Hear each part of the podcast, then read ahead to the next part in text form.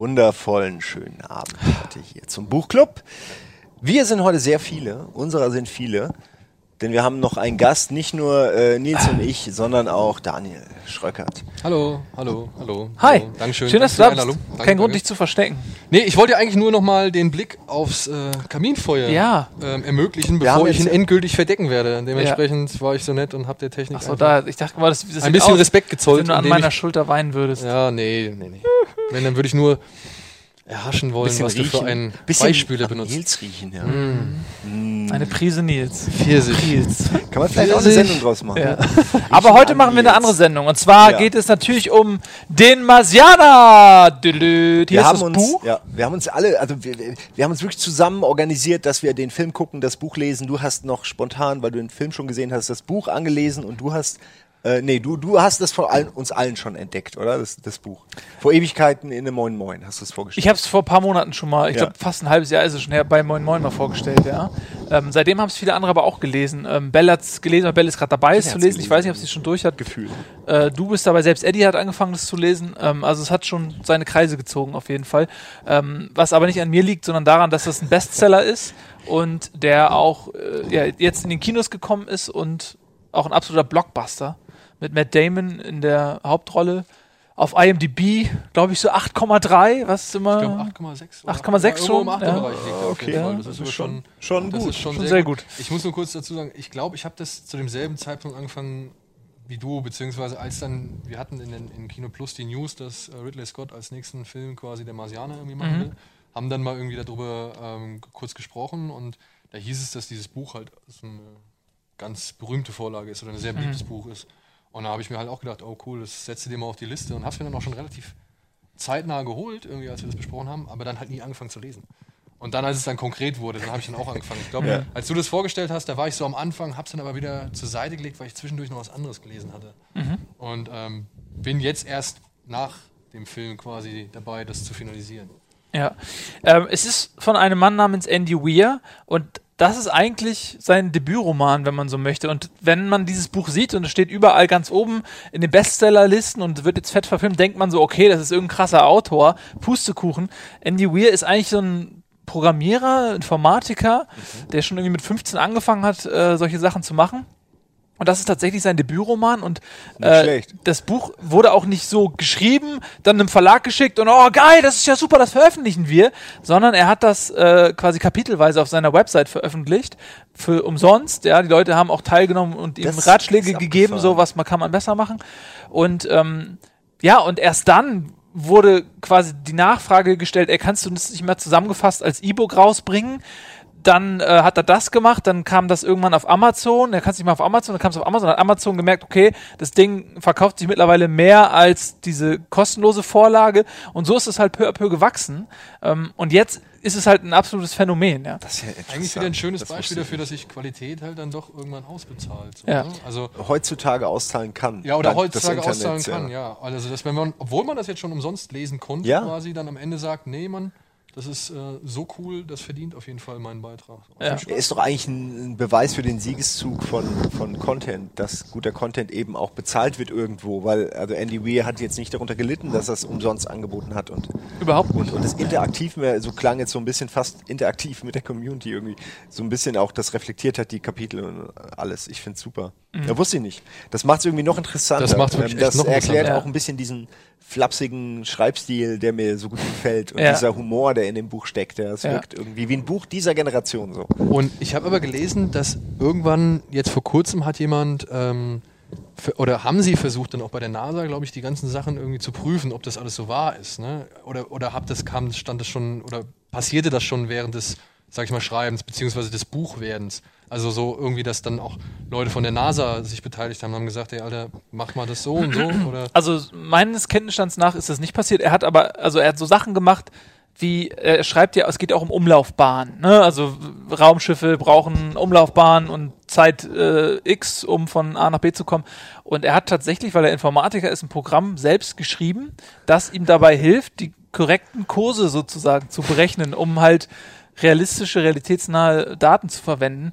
Und es ist vieles sehr nah an der Realität, es ist sehr gut recherchiert. Es gibt so ein paar Punkte, die natürlich so vielleicht nicht funktionieren würden. Dazu zählt zum Beispiel, damit spoilt man nicht zu viel, am Anfang gibt es einen riesigen Sandsturm. Ähm, das, der Sandsturm wäre vielleicht aufgrund der sehr dünnen Atmosphäre auf dem Mars gar nicht möglich. So habe ich nur gelesen, dass er eingestanden hat, ähm, dass das wohl jetzt nicht so in der Realität funktionieren könnte. Aber ansonsten ist es sehr gut recherchiert. Sehr technisch auch, sehr wissenschaftlich. Ja, nicht Man- umsonst ja. wird es ja überall als Hardcore-Science einge, eingestuft. Ja. Ne? Also das ist ja das, was die Fans am meisten schätzen. Ja, äh, das ist ein ordentlicher Spagat, den das Buch hinlegt, weil es eben wirklich äh, Noobs wie uns äh, hochwissenschaftliche Vorgänge runterbricht auf irgendwo einen Nenner, wo man sich nicht bevormundet vorkommt, sondern äh, anfängt, das zu verstehen, die Hintergründe. Das ist auch so ein bisschen, wir kommen noch zum Film wahrscheinlich später, aber im Film ist es mir schon fast wieder einen Ticken zu abgeflacht. Also da ist dann wirklich, da hat man das Gefühl, äh, der hat einfach für alles, was er braucht, ein Gerät und das muss er nur irgendwie benutzen. Ähm, so wirkt es auf mich. Und gerade im, äh, im Buch ist, wird halt erklärt, wie er einfach versucht, so Handwerk, irgendwas aus dem Shit zu machen, den er hat. Ja? Äh, und das finde ich sehr ähm, lesenswert. Also man, lernt was, ich gehe aber nicht davon aus, dass es alles zu 100% korrekt ist, sag ich mal. Dass man, ein paar Freiheiten muss man sich auch erlauben, finde ich, als Autor. Ja, Es, zum Beispiel Hauptsache, es wirkt alles sehr authentisch. im Atomkern oder Atomreaktor eine Badewanne bauen oder sowas. Ne? Ja, aber das ist schon am Ende die Fuck-it-Einstellung, wo er sagt, komm, scheiß drauf, ich, ich nee, gönn mir jetzt ein Bad. So, Ja. Das kann ich zu 100% nachvollziehen, ja. Aber das sind Sachen, also das ist so weit von, Ja. von meinem technischen Know-how weg, dass ich das auch gar nicht überprüfen könnte, ob das jetzt stimmt oder nicht. Ich jetzt nachgoogeln Ja. oder lesen. Es gibt sicher Leute, die das aufgedröselt haben schon im Netz. Ich finde es ja vor allem auch noch, ähm, was mich immer so beeindruckt hat, und das sind so Punkte, wo ich mir denke, okay, wäre ich jetzt mit meinem jetzigen Standard, Kenntnisstandard auf dem Mars, ich wäre ja natürlich hoffnungslos verloren, ja. Alter, gar nicht.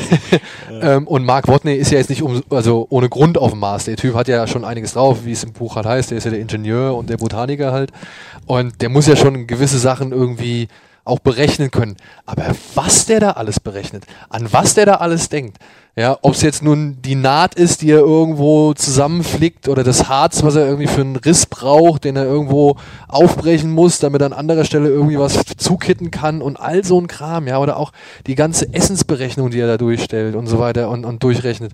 Das finde ich, das macht das Buch für mich eigentlich auch noch ähm, äh, ja, interessant und, und so faszinierend, weil es diese Rechnung auf der einen Seite sowas sind, wo ich sage, ey, da bin ich raus, tut mir leid, das, das, da würde ich niemals, Du hast natürlich e- enorm viel Zeit. Also Ja. du hast schon auch nichts zu tun, du kannst es schon machen. genau, Und plus für die sind, ist Mathe natürlich keine Fremdsprache, so wie für uns. für, für uns, genau. Es ist wirklich so, okay, das kann ich machen, das dauert, das kann ich im Kopf machen wahrscheinlich. Aber auf, der anderen, aber auf der anderen Seite machen diese ganzen Berechnungen, die machen ja eigentlich die Verzweiflung dieser Situation so offensichtlich. Wollen wir erstmal ganz kurz, Ja. bevor wir Ja, ins Buch wir einsteigen, genau, erstmal erzählen, zu tief drin. äh, worum es überhaupt geht. Also er hat dieses Buch halt geschrieben und ähm, dann wurde es verfilmt und es geht um Folgendes. Es geht um den Astronauten Mark Watney, ähm, hier verkörpert von Matt Damon und er ist auf einer Mars-Mission Ares 3, also die dritte Mars-Mission und die Crew ist auch tatsächlich auf, dem Ober auf der Oberfläche des Marses und äh, führt da irgendwelche wissenschaftlichen Tests durch und dann kommt ein großer Sandsturm. Die Crew ist gezwungen, den Planeten vorzeitig zu verlassen.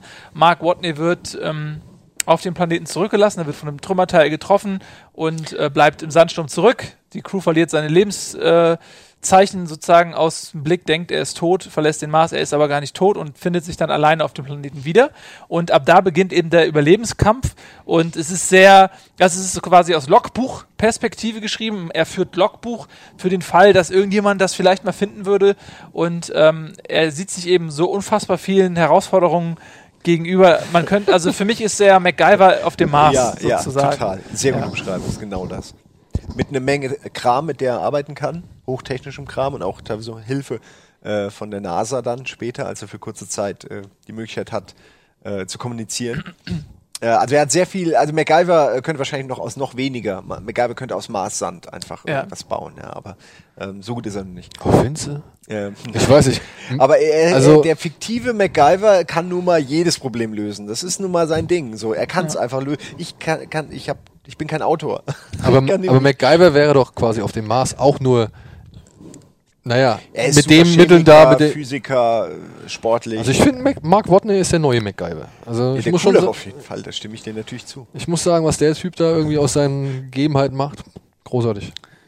Ja, also äh, sollen wir mal reinlesen, eine kleine Leseprobe machen, vielleicht direkt den Anfang. Äh, würde ich gerne den Anfang äh, nehmen, ja. Den würde ich gerne hören, denn bei mir war es der Anfang, äh, den ich gelesen hatte, irgendwo wiedergegeben äh, auf Reddit, äh, auf Englisch, in irgendeinem Forum, äh, wo es um Sci- Sci-Fi ging und auch um den Film. Äh, und dann dachte ich mir, oh, okay, der Anfang gefällt mir irgendwie so gut. Der hat mich direkt angesprochen. Und dann, da habe ich beschlossen, es auf jeden Fall zu kaufen. Und habe es dann für meine Mutter gekauft. Äh, und habe es wirklich schon auf dem Weg zu meiner Mutter äh, komplett fast durchgelesen und am selben Abend noch zu Ende gelesen und dann ihr dagelassen, als Aber- ich heimgefahren bin. Also es war echt, ich wollte sie eigentlich anrufen und ähm, aufzeichnen, was sie davon hält. Ich wollte ihre Meinung noch einholen. Ah, das wäre schön gewesen. Das wäre echt schön gewesen. Aber hat sie denn gelesen auch? Also, äh, sie müsste mittlerweile durch sein. Sie Okay. liest äh, echt super schnell. Äh, das ist so, das ist ein Tag bei ja, ihr auf krass. Fall. Aber krass, hast du das Mutter. Buch jetzt quasi durch Reddit entdeckt oder weil jetzt der Film dazu Ja, kam? ich fand diesen an, ich wusste überhaupt nichts von dem Buch. Äh, ich dachte bei der Marsianer, als ich das mal von dir so gehört hatte, irgendwie an irgendeine Alien-Geschichte und habe mich da gar nicht weiter groß ähm, mit befasst. Und dann durch den Film und all das habe ich gerafft, okay, da ist irgendwas Krasses, was du verpasst hast. Und äh, habe es dann wirklich in Windeseile nachgeholt und bereue es überhaupt nicht. Äh, um einen Satz vielleicht schon vorwegzunehmen, bevor du gleich die, die erste Seite liest. Für mich war das so, ich hatte Zeit und Urlaub und konnte es wirklich lesen äh, und war mit der Bahn unterwegs und ja, da hat man Zeit, ja. ja, zwangsweise. Ist wirklich wie im Knast sein. ähm, und diese Atemlosigkeit so ein bisschen, man ist auf dieser fremden Atmosphäre Mars und ähm, er sieht sich unendlich vielen Gefahren ausgesetzt, die wirklich nur so eine Folie entfernt auf ihn warten und ähm, nur der Luftdruck schützt ihn, all diese Sachen und so. Und ich fühlte mich wirklich genauso so ein bisschen atemlos und und irgendwie wollte dieses Buch einfach nur schnell durchkriegen, ähm, so wie er schnell nach Hause will. Ja? Und das war irgendwie dieses Gefühl, äh, konnte ich äh, eins zu eins äh, so ein bisschen abrufen. Und das fand ich sehr interessant. Äh, ich weiß nicht, ob es am Schreibstil lag oder an der Situation, in der ich in dem Moment war, dass man Zeit hat. Wann hat man schon mal zwei Tage Zeit, um irgendwie ein Buch zu lesen? Aber es ging so flüssig in einem Rutsch durch. Ich habe parallel ein anderes Buch für Buchclub gelesen und das ist nur ein Drittel davon. Äh, und das, das hat echt, da habe ich geknabbert, so richtig. Ja? Und das hier ging echt runter wie Butter. Ähm, so, ja, aber das zeichnet ja ein gutes Buch auch äh, aus. genau, ich, äh, jetzt habe ich zu viel, aber ähm, fang doch mal am besten einfach an vorzulesen, oder? Soll ich lesen oder willst du lesen? äh, nö, ich, ich, will, ich will eigentlich nicht. Na gut. Das ist ja nur die erste Seite oder erste Ähm, Logbuch, Soul 6. Soul ist, also, spielt, also es gibt ja keine Erdentage sozusagen. Also Soul steht quasi für für Marstage. Marstag, ja. So, wenn man so will, ja. Äh, es geht los. Ich bin sowas von im Arsch. Das ist meine wohlüberlegte Meinung. Im Arsch. Sechs Tage nach Beginn der vermeintlich großartigsten zwei Monate meines Lebens setzte der Albtraum ein. Ich weiß nicht, wer das hier überhaupt lesen wird. Vermutlich wird es irgendwann einmal jemand finden, vielleicht in 100 Jahren. Für die Akten. Ich bin nicht in Soul 6 gestorben. Die anderen Crewmitglieder dachten dies sicherlich und das kann ich ihnen nicht zum Vorwurf machen. Vielleicht gibt es einen nationalen Trauertag für mich und auf meiner Wikipedia-Seite kann man es nachlesen. Mark Watney ist der einzige Mensch, der je auf dem Mars gestorben ist. Wahrscheinlich wird das sogar zutreffen, denn ich sterbe ganz bestimmt hier. Aber mein Todestag ist nicht Soul 6, wie alle anderen annehmen. Mal sehen, wo fange ich an? Das Ares-Programm. Die Menschen greifen nach dem Mars und schicken zum ersten Mal Astronauten auf einen anderen Planeten, um den Horizont der Menschheit unermesslich zu erweitern, bla bla bla. Ares 1 hat seinen Beitrag geleistet, die Crewmitglieder sind als Helden zurückgekehrt. Ihnen zu Ehren gab es Aufmärsche, sie waren berühmt, die Herzen aller Menschen flogen ihnen zu. Ares 2 tat das gleiche an einem anderen Ort auf dem Mars. Bei ihrer Rückkehr bekam sie einen kräftigen Händedruck und eine Tasse heißen Kaffee. Ares 3, das war meine Mission. Na gut, nicht meine allein. Commander Lewis war meine Vorgesetzte. Ich war einfach nur ein Mitglied ihrer Crew. Genau genommen war ich sogar das Besatzungsmitglied mit dem niedrigsten Rang. Ich hätte nur dann das Kommando der Mission übernommen, wenn ich der einzige Überlebende auf dem Mars gewesen wäre. Was soll ich sagen? Ich habe das Kommando. Ich frage mich, ob dieses Lo- Logbuch entdeckt wird, ehe der Rest der Crew an Altersschwäche stirbt. Vermutlich sind sie gut nach Hause gekommen. Leute, wenn ihr das hier lest, es war nicht eure Schuld. Ihr habt getan, was ihr tun musstet. Ich an eurer Stelle hätte genau das Gleiche getan. Ich mache euch keine Vorwürfe und ich bin froh, dass ihr überlebt habt. Ähm, das war jetzt wirklich nur der, der, der erste Absatz sozusagen des er ersten ja Kapitels. Und er sagt einiges Ja. aus, weil der Schreibstil, ja, der ist so unglaublich lustig. Der Typ hat so einen geilen Humor. Das sind so Punchlines. Das sind so Punchlines und der ist so, getaktet. so leicht vertrottelt, aber er ist ja super smart. Ne? Äh, Das vergisst man schnell. Ja? Ja. Er wirkt wirklich irgendwie vertrottelt, macht sich auch immer lustig über seine Trotteligkeit. Aber Ja. äh, und er hat ja auch manchmal echt Pech so. Aber Ja, aber auf so einem hohen Niveau. Ja. äh, ja. das ist halt dann ähm, das Schöne an der, an der Grundsituation, ne? Weil seine Trotteligkeit, die wären vielleicht auf der Erde, äh, oder wenn er irgendwie, er, er sagt ja, was ich, oh, ich habe meinen Anzug nicht angezogen, oder beziehungsweise ich war mit dem Anzug natürlich drin, weil ich bin ja nicht doof. So, ja. Wenn er das auf der Erde machen würde, hätte es wahrscheinlich weniger Konsequenzen und Auswirkungen, ja, nur dass er halt auf dem Mars ist, Ja, macht wo die ganze Sache Fehler- halt, ja. ja. jeder Fehler ist halt scheiße. Also, Ja. Beziehungsweise ist halt fast schon der sichere Tod so. Und dementsprechend ist es halt dann dann lacht man zwar über die Trotteligkeit oder beziehungsweise findet das lustig, aber muss gleichzeitig irgendwie merken, ja gut, äh, für ihn hängt dann wesentlich mehr von ab als für uns. So. ja.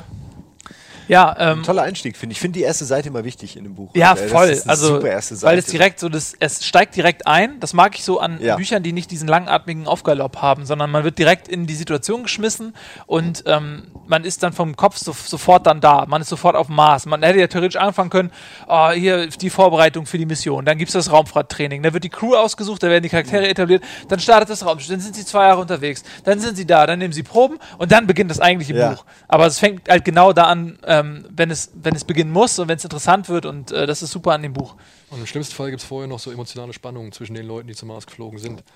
Ja, oder Ja, ja, das ist was genau, auch so oft unnötig ist. Es ist halt Ja, immer so, das frage ich mich bei Sci-Fi oft so, das sind ja alles Wissenschaftler und die sind alle auch so nach charakterlicher Stabilität, sag ich mal, ausgewählt und danach, wie die untereinander harmonieren. Und die sind so krass geschult, ja. Wenn man sich mal anguckt, wie zum Beispiel Militärangehörige in Extremsituationen reagieren, wie, wie automatisiert alles ist, wie sehr die Ja. trainiert sind und so. Und oft bei Sci-Fi ist es so, dass diese menschliche Komponente dann total weich ist, dass die Leute voll schnell hysterisch werden oder sich verlieren, die Training vergessen und reagieren wie so, wie so völlig nervöse, unangenehme Menschen. Das, und das ist halt in dem Buch nicht so. Das sind halt Astronauten, das sind Wissenschaftler und so verhalten die sich auch. So. Ja, auch schon mit diesem militärischen fast schon Durchhaltewillen, dass man einfach sagt, nee, so all den anderen Shit jetzt beiseite, Problem lösen und dann das nächste und das nächste einfach dieses systematische Vorgehen in irgendwelchen Notfallsituationen. Ja. Das ist ja wohl auch so eine, ähm, Nicht, einfach nicht aufgeben. Ne? das ist ja wohl auch so eine ähm, allgemeingültige ähm, Theorie oder äh, nee, Tatsache sogar, dass wenn Leute zum Beispiel verschollen gehen oder im Urwald irgendwie sich verlaufen oder verirren oder sonst irgendwas, die meisten sterben daran, dass sie halt in Panik geraten, beziehungsweise die Verzweiflung übermannen, sich übermannen lassen, so, ja, oder von der Ver Verzweiflung übermannen lassen. Und das finde ich halt auch da geil, weil er weiß halt irgendwie, okay, ich habe jetzt so und so viele Tage Zeit, bevor ich jetzt hier einfach nur dumm rumsitze und über mein Schicksal hadere, so, oder dass es halt scheiße ist, dass die abgehauen sind, mache ich was. Ich fange was mit meiner Zeit an, beziehungsweise ich versuche das hier alles zumindest mal, also unternehme ich den Versuch, zu überleben und zurückzukehren und zu gucken, wie weit ich irgendwas es machen geht. kann. ja. Ja. Ja. für dieser, klar, dieser, dieser äh, Naturinstinkt Überleben, äh, der zeigt sich halt da auch, ja, in seiner ganzen Blüte. Wenn man halt so ein krasses Gehirn hat, wenn man so smart ist, dann kann einem das wahrscheinlich auch nichts anhaben, der Mars. Aber Aber die haben natürlich auch viel Kram dabei. Ich mag halt, wie er Sachen zweckentfremdet oder Chemie, chemische Vorgänge erklärt, sodass man sagt, fuck, ich habe immer gedacht, man kann da irgendwie kein Wasser gewinnen oder so Geschichten, ja. Und plötzlich erklärt er dir, wie simpel eigentlich alles ist, ja. Äh, Sachen, die man im Chemieunterricht irgendwo mal gehört hat, aber in der praktischen Anwendung, ähm, ja, wäre mir das nicht eingefallen. ja, so. Aber da brauchen wir, wir werden gar nicht hingeschickt. Wir, nee. Uns hätte jemand hingeschickt, aber ja, gebe ich dir vollkommen recht. Ähm, es ist, also obwohl das so ähm, Blockbuster-mäßig momentan positioniert ist, das Buch, ist es ja eigentlich Hard Sci-Fi. Also es sind ähm, Ta- Passagen drin, die so nerdig sind, die so auf krasse Physikvorgänge, Biovorgänge, Chemievorgänge, was auch immer, äh, seitenlang geschildert werden. Ähm, das ist vielleicht auch nicht jedermanns Sache, so da muss man dann auch durch, weil es ist jetzt nicht die ganze Zeit, es ist nicht so ein, es ist eben nicht MacGyver, so, ja, wo dann die Sequenz mit der Büroklammer relativ schnell vorbei ist und mit Musik untermalt und so. Ja, so Montagen, Äh, ja. Sondern ähm, er erklärt dann wirklich, wie trenne ich Moleküle oder also irgendwelche Verbindungen auf, gewinne dann, äh, was ich aus, äh, da trenne ich das Wasserstoff raus und dann bleibt irgendwie der Sauerstoff übrig, Ja. aber Dazu dafür muss ich aber folgendes machen und wie kriege ich das hin und ich habe das genommen. exakt Genau, so. das ne? Zündfunke, Ja, ja, also es ist relativ detailliert Besser als dann beschrieben. MacGyver, ihr habt recht. besser, äh, was, was er da macht. So. Und ähm, da muss man eben, also es macht Spaß, das zu lesen, aber für, für den einen oder anderen ist das vielleicht auch dann schon eine Prise zu lang oder zu viel. Aber für mich gehört das irgendwie dazu, weil, ja, weil das so krass ist, mit was der sich auseinandersetzen muss, wie tiefgehend der Ahnung haben muss von, von so vielen Dingen.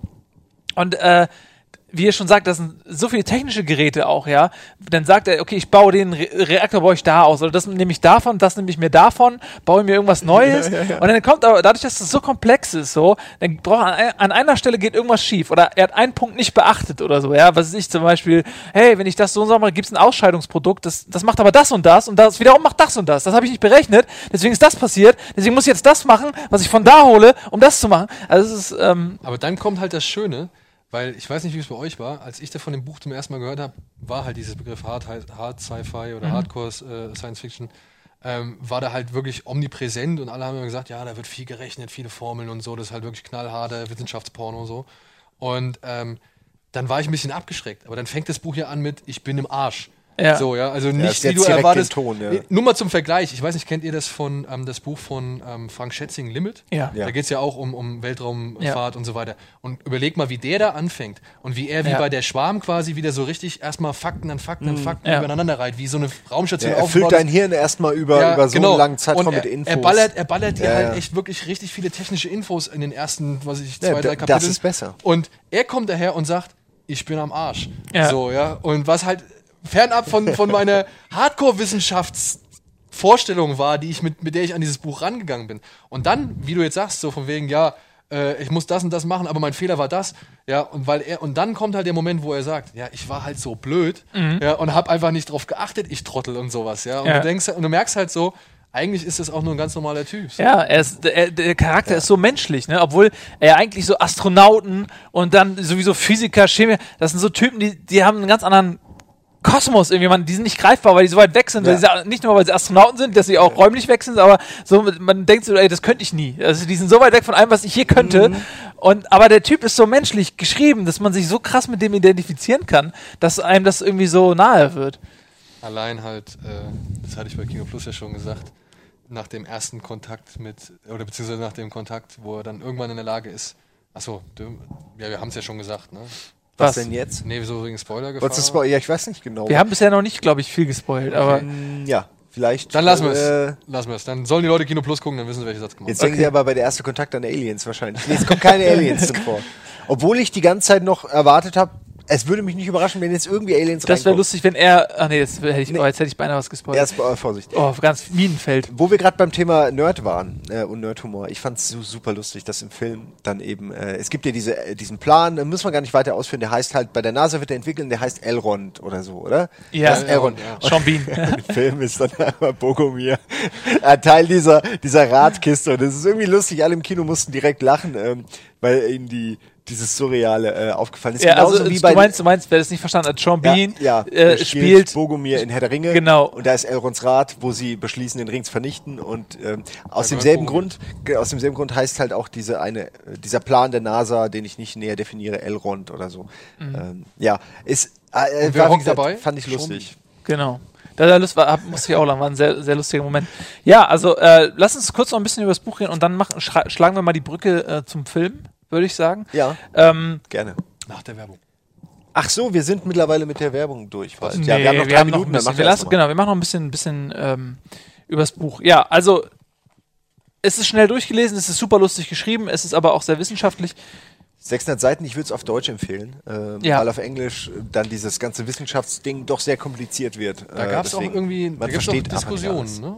Also das, wie man das lesen sollte, beziehungsweise, also es gibt, glaube ich, äh, schon Vertreter, die sind sehr energisch und sagen, oh, wie kann man das auf Deutsch lesen, aber Ja, Wie, wie, wa- warum nicht? Ne? Wegen des Wortwitzes vielleicht, aber ich finde, dass, dass sich der Wortwitz sehr gut transportiert. Also ich habe auch Das- im Deutschen äh, Ich eine gute Prise gelacht. davon abbekommen. Das Gefühl hatte ich auch. Ja. ich habe sehr viel gelacht. Allein auch, das müssen auch gar nicht mal richtige ähm, Wortwitze sein, sondern einfach nur Aussagen, die er tätigt. Was weiß ich, äh, alles lässt sich leichter lösen mit einer Kiste voll radioaktivem Material oder irgend sowas. so Kleinigkeiten. Ja, ja. einfach ja. so diese, diese netten, feinen Beobachtungen, die halt dem, dem Leser, der vielleicht nicht so viel rafft, nochmal eigentlich das Ganze leicht zusammengefasst Ja. auf einen Punkt bringt, so wie man sich das vorstellen kann, wie man es irgendwie Ich find- abstrahieren kann. Ich finde, ein sehr gutes äh, Bindeglied so zwischen diesem Menschen und diese ganzen Techni Technisierung ist das Duct Tape. Ähm, denn äh, also es passiert sehr viel mit Duct Tape und das ist so, da kann man sich so Kann mit identifizieren, ja. weil wir, äh, auch jeder Mensch alles. so, oh, das, oh, ich habe ein Problem im Haushalt, da gib mir mal das Duct Tape und ähm, das kommt auch hier massiv zum Einsatz. Und es gibt eine Stelle, da, da sagt er sowas wie, ähm, Duct Tape äh, müsste ähm, vergöttert werden, irgendwie, das ist ein, ein magisches Wesen, das, dem gehört eine Religion oder irgendwie sowas, ja. Wo er das Duct Tape so feiert. ja, ja. ja. Ähm, selbst da auf dem Mars tausende Milliarden Euro in die Raumfahrt gesteckt, aber es, letztendlich bricht es sich runter auf so ein Duct Tape, was der- einen den Arsch rettet, so, ja. Ist doch im Film auch so, dass er sich das Ding hier, so ein Loch äh, in seinem Visier komplett zuklebt, äh, was glaube ich im Buch so nicht war, oder wenn ich mich nicht irre. Nee. Aber ähm, also da dachte ich auch so, ja, also wirklich, man feiert, man mag das Tape. Ja. Danach mehr als Ja. vorher. Also wenn man einfach sieht, wel- welchen praktischen Nutzen es irgendwann haben Ja. wird, wenn wir alle im All mit großen, großen Glaskugeln um uns Vielleicht so, eine- so eine Comicserie machen. Äh, Duct Duct, Tape. Tapes. Uh. Oh, ja. könnte sein. Oder einfach so ein Streifen, Streifen, Ja. so vier Streifen, Duct Tape. Uh. Wahnsinn. Genau. Äh, wir- ähm, ja, bevor wir müssen- jetzt gleich genau. Werbung machen und äh, dann äh, uns äh, zum Film weiterhangeln, lasst uns einmal ganz kurz eine Brücke schlagen, denn äh, der Marsianer ist nicht das einzige Buch, was quasi einem äh, Hollywood-Film Ja. die, äh, den Steigbügel gehalten hat. Wir haben dafür was vorbereitet, aber ich würde sagen, das machen wir, weil wir wahrscheinlich ein bisschen über die Sachen auch reden, äh, danach, nach der Werbung, oder? Gut, machen wir es nach der Werbung. Gleich. Genau. Weitere Buchfilmung. Fil Buchverfilmung. Buchverfilmung. Bü Bu Bücher vor den Filmen. Äh, Bücher, auf denen Filme basieren, gleich. Im Buchclub.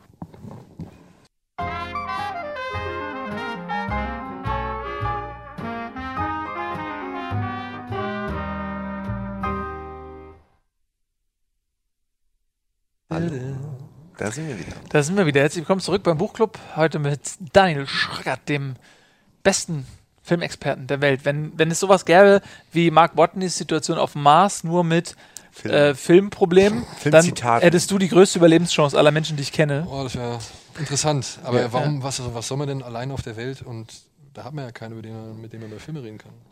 Deswegen würdest du ja daran arbeiten, diese Ja, Welt auch zu stimmt. verlassen. Ja. Ja, aber sowas wie wenn du mal in einem Saw, in so einem Saw-Experiment gefangen sein würdest, dann würdest du wahrscheinlich am ehesten rauskommen. Ja.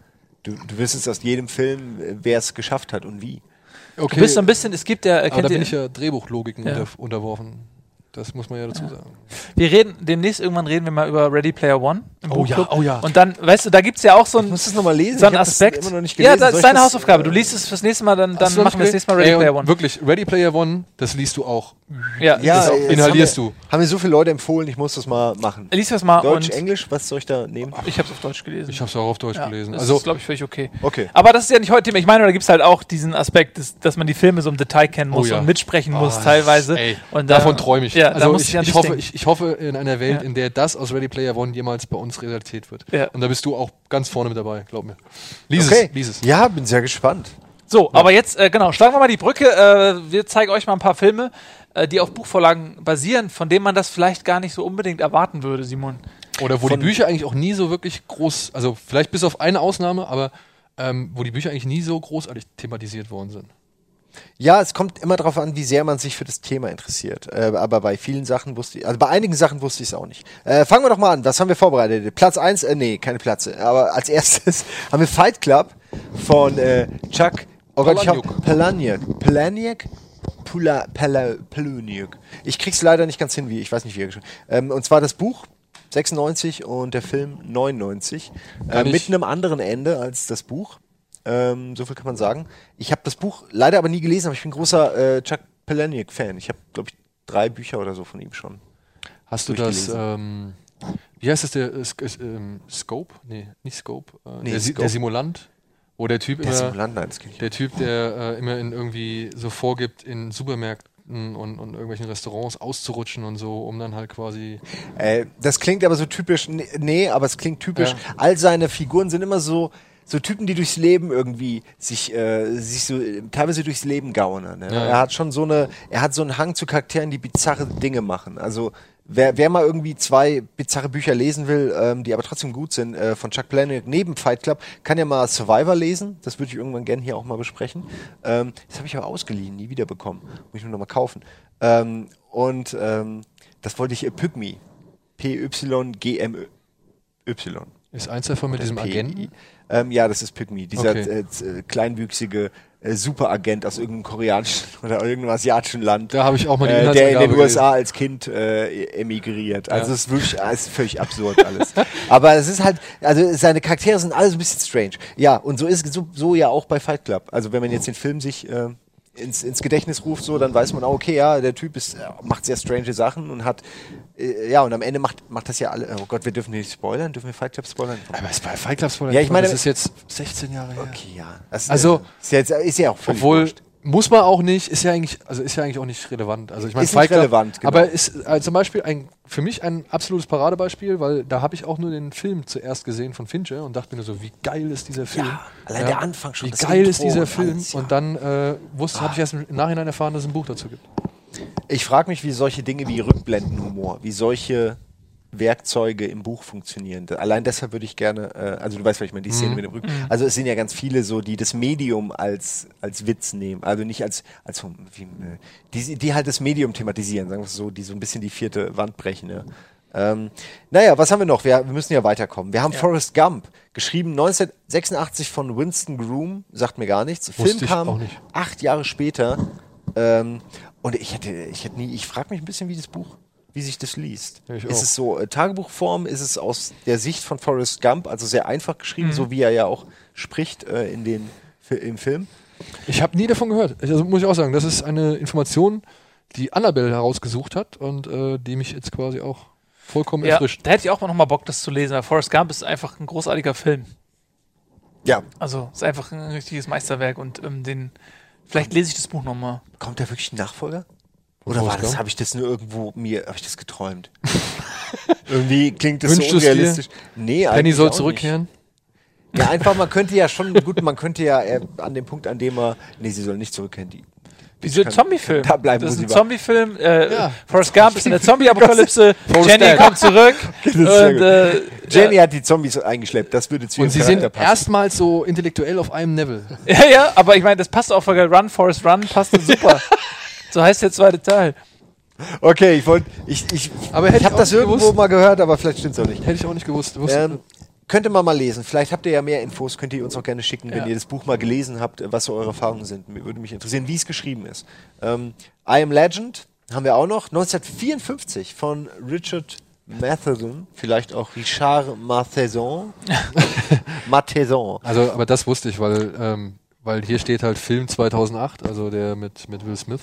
Und davor gab es ja schon mindestens zwei Filme, die das gleiche, die die gleiche Geschichte schon mal erzählt hatten. Inwief- Weißt du, wie- inwiefern sich das verändert hat, die Geschichte? Ist es immer Also- diese, äh, ist es immer das Jetzt? Also war es früher die Zukunft oder war es auch früher was dann irgendwie? naja, also es gibt einen Film mit Charlton Heston, der heißt der Omega-Mann. Welch- Ja, Ja, und da ist es halt zu, basiert auf demselben dann. Genau, basiert auf demselben Buch. Ähm, und da sind es aber irgendwie so, da sind diese Wesen, die bei Will Smith sind, die sind, die, sind- die sind anders, die können reden. Also das sind so eine Art Vampire, die halt sprechen können, was weiß ich. Aber es und, sind immer noch Vampire, okay. Ja, und sich aber halt ihre eigene Gesellschaftsform so auch gegründet haben. Nur halt ein bisschen, also nicht so animalisch wie jetzt bei Will Smith zum Beispiel. Und dann gibt's noch einen, glaube ich, mit Vincent Price, das ist The Last Man on Earth. Den habe ich aber nur mal irgendwie auszugsweise gesehen und der ist ähm, sehr alt, also da kann ich gar nichts drüber verlieren. Aber da wusste ich, dass das auf jeden Fall auf einem Roman basiert, weil wie gesagt, der I Am Legend war der mit dritte Film, den ich dann auch kannte so zu dem Thema. Okay. Dann haben wir noch was, äh, den habe ich vor kurzem gelesen, aber ich weiß trotzdem nicht mehr genau, wie es eigentlich weitergeht, äh, wie es ausging im, oder im Vergleich zum, zum äh, Film I, Robot äh, von Isaac Asimov, äh, 1950 geschrieben und 2004 der Film. Ähm, äh, ist ganz schlimm manchmal, finde ich, wenn man einen Film erst sieht und dann die Geschichte liest. Äh, nicht nur, weil das oft, also wie bei solchen Geschichten, wo es eher um die Inspiration geht, so die Idee, es geht quasi um Kriminalfall, in den ein Roboter, der diesen Gesetzen unterworfen ist, irgendwie ähm, der Hauptverdächtige ist, ja. Und das ist so grob, könnte man sagen, auch das Thema vom Buch oder generell von den, von den Kurzgeschichten in den Büchern, dass einfach es immer diese Roboter sind, die irgendwas eigentlich richtig, Richtiges machen, was nur der Mensch falsch interpretiert oder falsch, der Mensch liefert falsche Daten und dadurch äh, macht die Maschine was Unvorhergesehenes so. Ähm, aber äh, ja, diese ganze Geschichte, so wie sie im Film ist, ähm, die ist so halt nicht im Buch. Aber was ich meine, ist, das überlagert dann immer dieses Buch und ich kann mich dann oft immer nur an die Filmbilder erinnern. Ich sehe die ganze Zeit den blöden Audi, Ja. wie er fährt. Links und rechts kommen die, kommen die Roboter auf eingesprungen. Das Aber- gibt's auch bei Reddit ganz kurz als Downvote-GIF. Die haben dann alle diese Roboter. Du weißt, was Ja, ich meine? ja, ja. Hier ist der Kenn ich. Audi, da sind die beiden Lieferstationen für die Androiden. Alle springen aufs Auto und alle haben so einen leuchtenden Pfeil nach unten so. und, und er so, shit, und irgendwie noch unten eine Textebene ist auch noch irgendwie. Ja, kenn ich. Aber Ja. Ähm, dieses, also das Buch von Asimov hieß auch iRobot? Äh, äh, das ist der Part, wo ich mir nicht ganz sicher bin, ob das äh, Buch so hieß, ob das eine Kurzgeschichtensammlung war, die so hieß, oder ob das eine Kurzgeschichte innerhalb einer Sammlung war. Ich habe so viel Isaac Asimov Es gibt mal im Deutschen gelesen. jeden das Fall ging die, dann äh, die Robotergeschichten von Asimov gibt es ja so als Sammelband Genau. auch. Genau, das sind, Die habe ich, ich ja, glaube ich, immer oder? vorgestellt auch. Das sind mehr, Gesammelte, ja? nee, sind viele. Viel, viel mehr, ja. Ich glaube, da hinten liegt es irgendwo. Das ist so ein Sammelband mit vielleicht Ja, 20 ich habe das auch zu. Hause. So, ja. hm. Und das sind nicht mal alle und da Ja. gibt es noch viel mehr. Aber ok- dann, dann anders gefragt, kann es sein, dass es so drei große Bücher irgendwie zu diesem Robot-Thema gibt, die halt mit diesen, also die alle die Gesetze da als Grundlage haben? Also es gibt, glaube ich, viel Nee, mehr als haben- das. Aber also genau. generell die Aussage, dass in die- Asimov ja. diese Gesetze erfunden hat und äh, dass quasi alle sich dann auf ihn berufen und ihn zitieren. Ne? Also es gibt diese drei Robotergesetze. er hat die wirklich gut erforscht. Ja. So in also sich Gedanken Romanen gemacht. Er hat und sich halt so überlegt, so, Genau. ey, was, was wäre, wie würde eine Gesellschaft aussehen, in der äh, Ja. Roboter äh, künstliche Intelligenzen Teil unseres Lebens sind und wie müsste man die programmieren, um sicher zu gehen, dass die einem nicht schaden. Also der hat sich echt Gedanken gemacht. Weil bei zum Beispiel Ghost in the Shell, bei- zumindest bei dem zweiten Film, da kommen die ja auch komplett auch einmal eins zu eins vor, glaube ich. Sie sind auch eigentlich so ein bisschen so äh, Spock-mäßig einfach nur sehr logisch. Also, wenn du was schaffst, musst du sicher machen, dass es dich nicht umbringen kann. Und du, dann muss das irgendwie die oberste Priorität haben. Und diese drei Gesetze ergeben sich irgendwie halt einfach fast schon wie Programmieren eigentlich. Aus dem, aus dem einen ergibt sich das andere. Ähm, ja, es ist halt äh, interessant auf jeden Fall. Also ich kann die ganzen Bücher, die ganzen Robotergeschichten von Isaac äh, Asimov auf jeden Fall auch sehr empfehlen. Ist immer sehr kurzweilig und halt ist es so ein bisschen oldschoolig. So ein bisschen, ja. Die Roboter sind da halt noch so Roboter, ja, so wie man sie sich vorstellt. Hier mit so Klappen und hier so, so Greifarme und sehr menschlich und trotzdem ähm, ganz anders. Äh, Jurassic Park wäre auch noch ein weiteres Buch. 1990 von äh, Michael Crichton. Äh, das war damals die Zeit, als ich noch nicht gelesen habe, äh, so viel. Und 93 dann der Film. Und natürlich ein wahnsinnig geiler Film und hat uns, glaube ich, Ja. alle hat uns allen Effekte näher gebracht und es war ein Dino-Film, also viel mehr kann man da echt nicht. Ich frage mich ein bisschen, Michael wie Crichton das... hat aber eh viel gemacht, ne? Äh, Schon, also dann in dem Bereich. Also der hat viele Bücher, also viele Bücher, also einige Bücher geschrieben, die, die ja. verfilmt worden sind und aber auch Fällt selbst Regie schon geführt. Ähm, Kongo zum Beispiel. Oh. Entweder da hat er, Kongo war glaube ich auch eine Geschichte von ihm, aber da hat er sogar Regie geführt. Dann gibt es Sehe noch der, nur diese Laserwaffe, mit der sie irgendwie Ja, diese ja. anstürmenden äh, armen Paviane äh, oder Paviane zerlegen. Und ähm, dann gibt es diesen ähm, 13. Krieger, glaube ich, da war er auch involviert. echt? Ja, ja, aber da war er, glaube Oh. ich, da war John, Mc, John McTiernan, der Regisseur von Stirb langsam, hat eigentlich Regie geführt und Michael Crichton sollte das Buch oder hatte die Buchvorlage geliefert und sollte auch das Drehbuch schreiben. Hat sich dann aber irgendwie so in die Produktion eingemischt, dass er dann irgendwann, glaube ich, auch den Regieposten übernommen hat, weil McTiernan gesagt hat, weißt du was, leck mich am Arsch, ich geh. so. Dann geh doch! Dann mach ich deinen Job halt mit! Aber in den Credits wird halt immer noch John. McTiernan irgendwie aufgeführt, meine ich, ja. Und äh, wirklich, dann gibt es noch, glaube ich, Runaway, Spinnen des Todes mit Tom Selleck. Der Okay, ich auch, ich sehe schon. Also Michael Crichton ist auf jeden Fall jemand, den man öfter sieht Ja. äh, in dieser Rubrik. Ja, interessant. Es gibt natürlich viel mehr. Wir haben jetzt nur ein. Das Ja. sind so das die, war die jetzt einfach mal so fünf Bücher, hat. von ja. denen man das vielleicht, oder Nicht Filme, bei denen man unbedingt das nicht wusste. unbedingt Nicht wusste. Ähm, aber jetzt kommen wir natürlich Ja. zu dem Film, äh, wegen dem wir heute Aber sehr schöner. Ausflug. Hat Ja, finde ich auch. Ähm, machen aber jetzt den Ausflug weiter bis zum Mars. Ähm, wir kommen zum Film. Simon, äh, wir beide Ja. haben den am äh, Freitag gesehen vor einiger Zeit, als das die erste Ja. Woche direkt, als er lief, ne? Oder was? Doch, war war, Freitag. am Oder was? Ein Sonntag war- war, das? Ein Sonntag. Stimmt, das war Sonntag Sonntag in der ersten Woche, ja. Genau. Wir wollten eigentlich direkt am ersten Tag, es ging Ja. dann nicht und ach.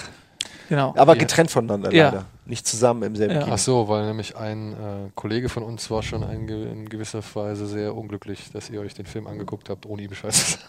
Nee, wir waren einzeln, es ging nicht Ja. anders. Mein Kino war komplett randvoll, ich musste am Rand sitzen, äh, im Zweierplan mit meiner Freundin. Da war nicht mehr Platz. Und du bist eine halbe Stunde später gegangen. Den Film wollen alle sehen, das war echt so. Ja. Und er hat ja auch ein sensationelles Startergebnis. Äh, Ja, ich freue mich richtig. Und dafür, dass es halt ein Film ist, der jetzt, ich muss sagen, nicht unbedingt der typische, wie dem, also der typischen Blockbuster-Formel entspricht, also wie so ein typischer Blockbuster daherkommt. Ja. Und obwohl er natürlich ja auch ähm, das Buch eine ganze Ecke entschlackt hat. Ja? Also er ist ja, Ja. der ist jetzt ja wirklich viel, Das wäre auch mein Hauptkritikpunkt, dass so ein bisschen. Aber er fehlt, ist immer noch lang. fehlt. Ne? aber er ist immer noch lang, Ja. aber ähm, obwohl er halt dieses Buch so entschlackt hat, ja, und hat er trotzdem zwei Stunden auf dem Buckel knapp und äh, hat trotzdem ziemlich viele Leute ins Kino gelockt und das finde ich ziemlich geil. Er hat wirklich dieses Buch entschlackt, wie am Ende der Geschichte so ein Raumschiff Ja. abge Ja. abgeranzt wird. Das damit muss raus, das muss ja, Ja, raus. so Ja, ja. ungefähr so, weil es muss, Ja. es muss, es geht nicht anders, sonst fliegt's nicht.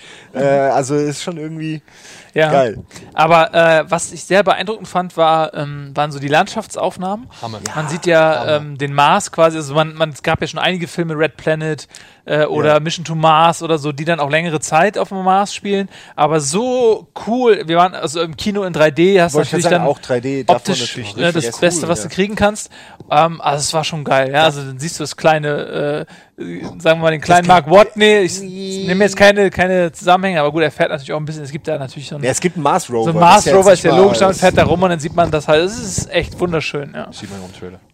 Sieht man auch Äh, im Trailer. ja, ich würde eh eigentlich am liebsten, guckt euch gar keinen Trailer an, geht einfach rein oder Ja. kauft das Buch und so. Also ich glaube, wenn man das Buch liest, will man danach den Film sehen, weil ich zum Beispiel hatte ganz viele, äh, also bei mir, das, Mars, das Fahrzeug zum Beispiel, der Rover, ja, in meinem Kopf, der keine Ahnung hat von nichts, ja, was Mars angeht, sah das ein bisschen aus wie, als Hummer mal ein Auto designen würde.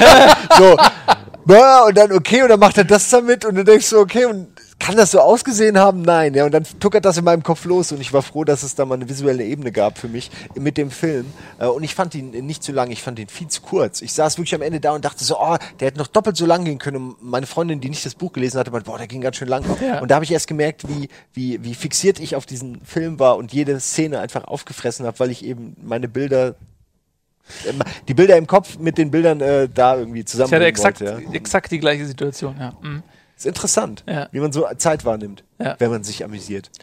Aber Äh, Entschuldigung, ich hab hier das hab Wort gar kein- weggerissen. Nein, nein, nein, nein, ich wollte wollt eigentlich gar nicht sagen. Ich wollte eigentlich nur sagen, ähm, ich denke mal, das ist der Punkt, auf den du auch eingehen willst, ähm, dass eigentlich das, was der Film eigentlich relativ gut macht, nämlich ähm, diese ganzen ähm, Formeln und, und Berechnungen und Überlegungen, die Watney quasi im Buch anstellt, dass er die quasi nicht so wirklich exzessiv im Film präsentiert und dass er die halt da alle möglichst, also ziemlich viele rauskürzt, dass das zum einen geil ist fürs Pacing von dem Film, aber zum anderen hat es mir so ein bisschen, ja, die Verzweiflung genommen, die in dem Buch vorherrscht. Mm, Ja, es geht Weißt sehr du? schnell. Also die, diese Bedrohung und auch diese, diese fast schon auswegslose Situation, fand ich, wurde durch mich, also wurde für mich durch diese Formeln immer wieder richtig gut ins Gedächtnis gerufen, weil jede Fehlberechnung, jede falsche Überlegung bedeutet seinen Tod. Ja.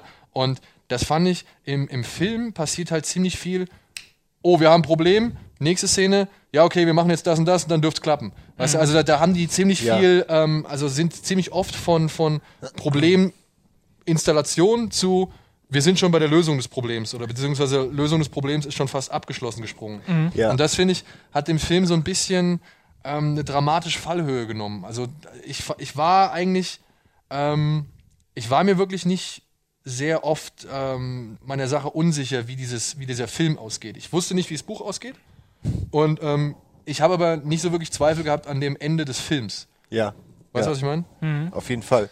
Ja, also das ist, äh, ich weiß, was du meinst. Es ist mir, bei mir war das immer so, ich, so ein bisschen wie bei ähm, ähm, äh, der Hobbit, so in dem als als dann Bilbo dem Drachen gegenübersteht, so ne, und der Drache ist der Mars und er steht ihm gegenüber und der führt einen Dialog und jeden Satz, jeder Satz, den er sagt, braucht nur ein falsches Wort sein und er bringt den Drachen gegen sich auf und er ist tot. Dieser Tanz auf der Rasierklinge Ja. und das ist halt in dem Buch wenn der Drache ist der Mars, so er muss halt permanent auf der Hut sein. So jeder falsche Satz ist sein- also in dem Sinne jede falsche Berechnung, jede kann kann sein sein Ende sein. Und diese, das ist eine latente Bedrohung, die die er Tag und Nacht hat. So, weißt du, er hat sie, er kann sie eigentlich ja kaum an Ruhe pennen. Das kann ja jederzeit irgendein Ja. ein technisches Gerät ausfallen, ähm, irgendwas, irgendeine Abnutzungserscheinung, es kann der Sturm kommen oder sonst was und er, er ist einfach tot. So, ja. Mir ist aufgefallen, es gibt halt ein paar Szenen, hier, da muss man jetzt so ein bisschen Spoiler-Territory umschiffen. Ähm, es gibt so ein paar Szenen, wo der Film ähm, einfach auch von der, von der fast schon von der Story, also von der Problemlösung und von dem Problem vom Buch abweicht, ja. Luftschleuse oder so Ja. jetzt ja, Ja, um irgendwelche ja. Wörter zu nehmen.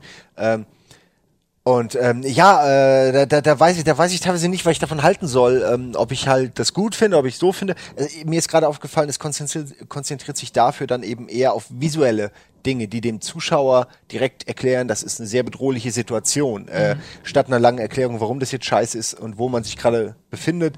Auf dem Mars sieht man eben dann äh, eben ein Loch äh, in, im Visier und merkt, okay, das ist äh, Ja. eine, eine schlimme Situation offensichtlich. Ja, da hat keiner Bock drauf. Äh, und das, äh, also es verlässt sich mehr auf Bilder, was ja auch völlig okay ist, als äh, im Buch natürlich auf auf die die Beschreibung eines eines tödlichen Problems so ein bisschen. Ja, und Ja, oder auch er auf geht halt, wie gesagt, auch dann sehr schnell von einem zum anderen. Ja. Oder halt auch auf die physikalischen Ursachen. Also das Buch hat ja die Zeit. Die Ursachen, genau. Ja, das weiß man nimmt sich Stimmt, ja. Nimmt sich ja die Zeit, um, um Ja. gewisse Physik, physikalische Prozesse zu erklären, die dann halt zu einer Situation führen, die wir im Film ja eigentlich dann wirklich als ähm, fast schon ja spannend oder sonst. Also die, die, die, wir reagieren nur auf die optischen Reize durch, also im Film. Mhm. Und im Buch können wir quasi jetzt noch nachvollziehen, was da im Detail vor, passiert ist. Ja, und auch wie, wie, warum das keiner vor, warum keiner auf den Gedanken vorher kam, dass sowas passieren könnte oder Genau. so. Es wird wirklich sehr genau erklärt, warum gerade einfach es scheiße gelaufen ist. So. Warum es Und- einfach jetzt scheiße gelaufen ist. Aber ich finde, das macht, also das macht Scott und, und das Drehbuch, die machen das schon relativ gut, dass sie den Zuschauer diese Gefahr halt dann halt visuell vermitteln und wie sie ihm das vermitteln. Ähm, ich finde, es kam auch sehr plötzlich, das, was du da eben mal angesprochen hast. Äh, da hatte ich auch nicht mit gerechnet, beziehungsweise hatte ich das gar nicht mehr so auf dem Schirm, aber auf einmal war diese Situation da. Und ähm, ich kann nur sagen, als Umsetzung fand ich das wirklich mit den besten Mittelweg, den du nehmen kannst, um halt vielleicht die Fans der Vorlage nicht allzu sehr zu enttäuschen, aber gleichzeitig halt auch die Leute irgendwie abzuholen, die vielleicht am Ende des Films da stehen sollen und sich denken sollen, ach, wäre ich doch mal Astronaut geworden oder so. Aber eine Sache, die mir gerade auffällt, Gravity hat mir mehr, der Film Gravity hat mir auf jeden Fall mehr Respekt äh, eingeflößt vor dieser feindlichen Umwelt. Ich Ja. meine, diese Mars ist im Grunde die Umwelt wahrscheinlich genauso tödlich wie im All. So, ist jetzt egal, wie sehr dich was umbringt. Ähm, und da hatte ich aber wirklich die ganze Zeit das Gefühl, okay, ah, der Film darf nicht zu lang gehen. So, da ging einem wirklich irgendwie die Pumpe und, und die, die, die Luft wurde einem mehr oder weniger dünn. Ja. So hatte ich das Gefühl. Ja, so hat mich der Film mitgenommen, weil der so so eine Tour de Force auch ist. Ja. Äh, klar, hier ist es ein Zeitraum von wie, wie anderthalb Jahren. Ja, da geht es so nicht. Ich, ja. Aber ein bisschen mehr dieses Gefühl vermisse ich manchmal der der Not, dass man wirklich auf dem Mars war. Mir Aber- war das fast teilweise zu gemütlich. Das ist natürlich die Frage, Auch der Rover war so gemütlich. Ich dachte mir so, ja, warum beschwert er sich im Buch die ganze Zeit? So? Ja. Er tut so, als muss er da, als wäre er würde irgendwie so sitzen, ja, aber irgendwie, da kannst du dich doch chillen, das ist so in Ordnung. Und äh, plötzlich habe ich äh, Entscheidungen äh, des Buchmarks hinterfragt, ja, aufgrund der visuellen Vorlage der Filme, ja, was vielleicht nicht korrekt ist. aber sind wir uns einig, Matt Damon ist auf jeden Fall der ein richtig guter Mark Watney, oder? Ich finde auch super. Ja. Ich finde auch. Matt Damon ist, äh, ist ein guter Matt Damon einfach. Ja, ja, ist so. Er, er hat halt auch diese, dieses Verschmitzen, dieser, dieser Witz. ne? Also er ist auch so ein Typ, selbst wenn er eine ernste Rolle spielt, so man, man sieht dahinter immer noch so ein bisschen äh, Ja. das Komödiantische. Einen kleinen so, ne? Schalk hat er. Ja, so einen könnte- kleinen Schalk. Und das, das passt sehr gut, weil das auf der einen Seite natürlich diese echt diese ernsthafte Bedrohung ist und auf der anderen Seite, ja, das, aber er ist so ein lustiger Kerl irgendwie. Ähm, ich finde die Besetzung auch ähm, sehr, sehr gut. Ja. Wenn du mal überlegst, was gut, also mit Goodwill Hunting, was er da für einen Charakter gespielt hat, ist das eigentlich nur die logische Konsequenz 20 Jahre später, dass der Typ irgendwie immer noch Stimmt. super smart ist auf dem Ja. Mars und aber immer noch ein bisschen äh, halt so seinen eigenen Shit macht. So. Wäre lustig, wenn Goodwill Hunting, wenn er da äh, gesagt hätte, ich gehe zur NASA. Geht so Dann hätte das ja auch enden können. Jetzt, äh, plötzlich konnt's- passt alles. Ja, Äh, weil wir vorhin ganz kurz äh, auch äh, verschiedene Mars-Filme ist ja auch so ein Thema. Wie hieß der andere Interstellar? Mhm. Was ich auch schön irgendwie schön äh, Querverweis finde, dass da ja zum einen Matt Damon ist, da dann aber, oh Gott, man darf es nicht spoilern, halt nicht so der Mars-Fan ist und ähm, auch die Kommandantin quasi ihre Parallelrolle hat in Interstellar. Also es ist wirklich, Stimmt, es ist auf sehr Chastain ja auch vielen mit dabei, Ebenen metamäßig lustig, so ein bisschen wie dieser Bogomir-Ding, äh, Ja. Bogomir-Witz, ja. Ja. Also es ist schon irgendwie ein cooler, ist fast wie ein Film, der auch noch so viel, viel Nerdkram hat für die Leute, die, die sowas mögen, ja. Also der wirkt auf mich nicht so kommerziell irgendwie. Okay, jetzt müssen wir mal die Gretchenfrage Was stellen im direkten Vergleich. Interstellar, weil das wurde ich letztens gefragt. Interstellar versus Marsianer oder Marsianer versus Interstellar. Ich finde, das kann man nicht vergleichen. Das ist, weißt du, das, das das ist eine Frage, die stellen nur Leute, für die äh, Sci-Fi ein außergewöhnliches Genre ist, dem sie sich eigentlich nicht nähern wollen. Ähm, weil Sehr es schön. gibt, es gibt so viele ähm, Sci-Fi-Bücher und Filme und Serien und die wenigsten Leute gucken die alle und ähm, der eine Film hat mit dem anderen überhaupt nichts zu tun. Und nur weil beide im Weltall stehen, äh, spielen, ist es so wie sich eine, gemein eine offensichtliche Gemeinsamkeit rauszusuchen. Äh, es ist so, als wenn ich irgendwie den, den Agrarsimulator mit Feld der Träume gleichsetze, weil sie beide in einem Maisfeld spielen. Ist doch so. Sehr gut. Ja, also Ja. das, das, das äh, finde ich nicht fair. Also das, das, der Ma äh, Mission, ähm, der Marsianer Ja. ist ein sehr wissenschaftlicher, auf, äh, auf der Realität fußender ähm, äh, Film, wo auch selbst Wissenschaftler sagen, ey, das ist richtig, richtig gut recherchiert, das Ding. Und äh, Interstellar ist einfach, das ist, das ist Sci-Fi, wirklich. Das, das ist halt viel Fi drin, einfach, ja. Ja, schön, schön ich, ich gesagt. finde es ich find's auch irgendwie ähm, schwer, das miteinander zu vergleichen, weil Nolans Absicht ist, glaube ich, auch eine ganz andere. Also Nolan will den, den Zuschauer auf eine ganz andere Art und Weise erreichen, als jetzt zum Beispiel der Marsianer das macht. Ja. Was ich bei Marsianer, das hatte ich auch schon bei Kino Plus gesagt, was ich da so schön finde, ist dieser Katastrophenfilm-Gedanke. Weißt du, dass die am Ende halt sagen, okay, wir tun jetzt alles dafür, dass dieser Typ da irgendwie vom Mars runterkommt und so. Und das hatte so eine, so schöne altmodische Atmosphäre, fand ich. Also so, oder so, von mir aus einen altmodischen, keine Ahnung, Geist. Mhm. Ja. Und bei, bei Interstellar, da ist ja wieder das große Ganze in Gefahr. Also da geht es ja um die Rettung der Welt. Da müssen ja Emotionen ausgebreitet werden. Da muss, also da ist so ein, so ein richtig, mhm. ja, das ist so ein richtiger, was, was Mark Watney an Wasser mitschleppt, das schleppt halt Interstellar irgendwie oder, oder ähm, ähm, Matthew McConaughey an Emotionen mit, so, sagen wir es mal so. Mhm. Ja, finde ich schwer zu vergleichen, aber es ist schön. Ich finde, man sollte sich eher bevor man sich mit dem Gedanken beschäftigt, irgendwie welcher Film ist der bessere, sollte man sich darüber freuen, dass es zwei so hochwertige Science-Fiction-Filme gibt, mhm. die für die viel Geld ausgegeben wird, äh, die mit viel Promo-Aktionen ins Kino gebracht werden und die dann halt auch von vielen Leuten gesehen werden und dann gut abgenommen werden. Diskussionen immer schön und gut, aber ich glaube, im Vordergrund steht die Tatsache, dass da zwei Filme existieren, die mit hohem technischen Niveau versuchen, dir Science Fiction und, und aber auch Wissenschaft irgendwie ein bisschen näher zu bringen auf eine fantastische und auf, auf eine, weiß ich nicht, auf eine, auf eine mitreißende Art und Weise. Jetzt vielleicht auch noch Gravity mit da reingeschlossen, so, ja, was du jetzt gesagt hast, so diese, diese ja, Drogen es, es gibt unglaublich viele Sci-Fi-Filme und Bücher und Storylines und Spiele und ich bin total happy, was das angeht. Also äh, endlich ähm, interessante Themen, meiner Ansicht nach. Mehr davon. Früher hatten wir sowas wie Mission to Mars. Das war das höchste der Gefühle. Mhm mit und dem Mars-Gesicht und am Ende der aber diese All ist ein Alien oder was es war, ich weiß es gar nicht mehr. Aber die Situation, wo sie da im All sind und, und die, die diese Kurbel da, solche Filme cool. haben immer auch gute gute Szenen. Das will man gar nicht, äh, will ich gar nicht äh, bestreiten. Ja, wir sind eh bald am Ende, ne? Wollen wir noch was was wollen, wollen wir empfehlen? Gibt es eine Reihenfolge? Gibt es äh, ein äh, entweder oder? Gibt es irgendeine irgendein Fazit, das also, wir ziehen können? Mein Fazit ist fast immer, also eigentlich noch nie anders gewesen, immer erst das Buch zu lesen weil okay. ähm, die Gefahr, enttäuscht zu werden von dem Film, ist da zwar hoch, weil man natürlich, wenn man das Buch liest, sich seine eigenen Gedanken macht. Ähm, aber ich finde es immer schöner, sich seine eigenen Gedanken zu machen, auch wenn man dahinter enttäuscht wird, weil wenn du erst den Film siehst, dann hast du immer die Bilder des Filmes, dann schreibt dir immer jemand vor, wie du etwas sehen musst. Hast du ja gerade selber ja, auch ja. beschrieben. Also so. du ja. siehst einen Charakter und du, dann siehst du den Schauspieler, der den spielt. Du siehst irgendeine Umgebung, du hast die Bilder im Kopf, die jemand anderes für dich hergestellt hat. Und ähm, deswegen bevorzuge ich immer erst das Buch zu lesen. Ich, ich wüsste es gar nicht. Also ähm, ich habe ja jetzt beides. Also ich habe ja erst das Buch gelesen, dann einen Teil von dem Buch gelesen, habe mir schon meinen eigenen Gedanken gemacht, dann den Film gesehen und wie bei dir fand ich es dankbar, jetzt zu sehen, wie dieser Rover ist, so, ja, oder beziehungsweise, dass man zumindest so eine Vorstellung von diesem Rover hat, ja. ja.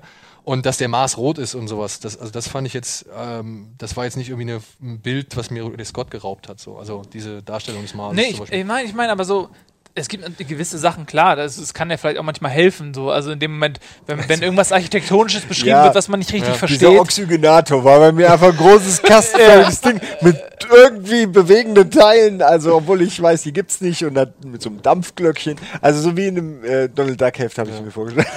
Weil einfach, ich habe keine Ahnung, wie das Ding aussieht. Ja, in so einem Moment hilft's vielleicht so. Aber es gibt auch viele Situationen irgendwie, wo es, ne, also gerade bei Charakteren. Klar.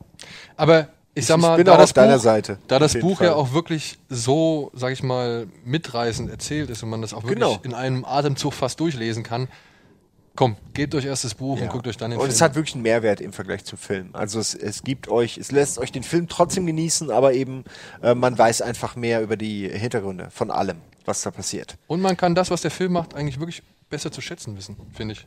Also ja, da würde ich auch sagen. Äh, ja, wir müssen zum Ende kommen. Ja, Hier steht äh, schon genau. Feierabend, wird eingeblendet. Wir müssen zum Ende kommen. Das war's. Äh, ja. Was machen wir denn als nächstes? Ich würde gerne eine Sache sagen, Na? bevor wir ganz zum Ende kommen. Ähm, ich würde gerne ähm, mal so eine Hausaufgabe aufgeben, so wie ihr bei Kino Plus. Äh, und zwar habe ich das mal über mein Twitter-Account schon gemacht, aber vielleicht kann man es vielleicht irgendwo später hier noch einblenden oder ich weiß nicht. Irgendwie. Äh, und zwar gibt es das Buch auch umsonst. So, das ist mhm. nämlich das Gute daran. Ich würde gerne mal hier irgendwann über Accelerando reden. Mhm. Das ist ein Buch, ähm, wo es um die Singularität geht und Digitalisierung und, und die Zukunft ist auch Sci-Fi.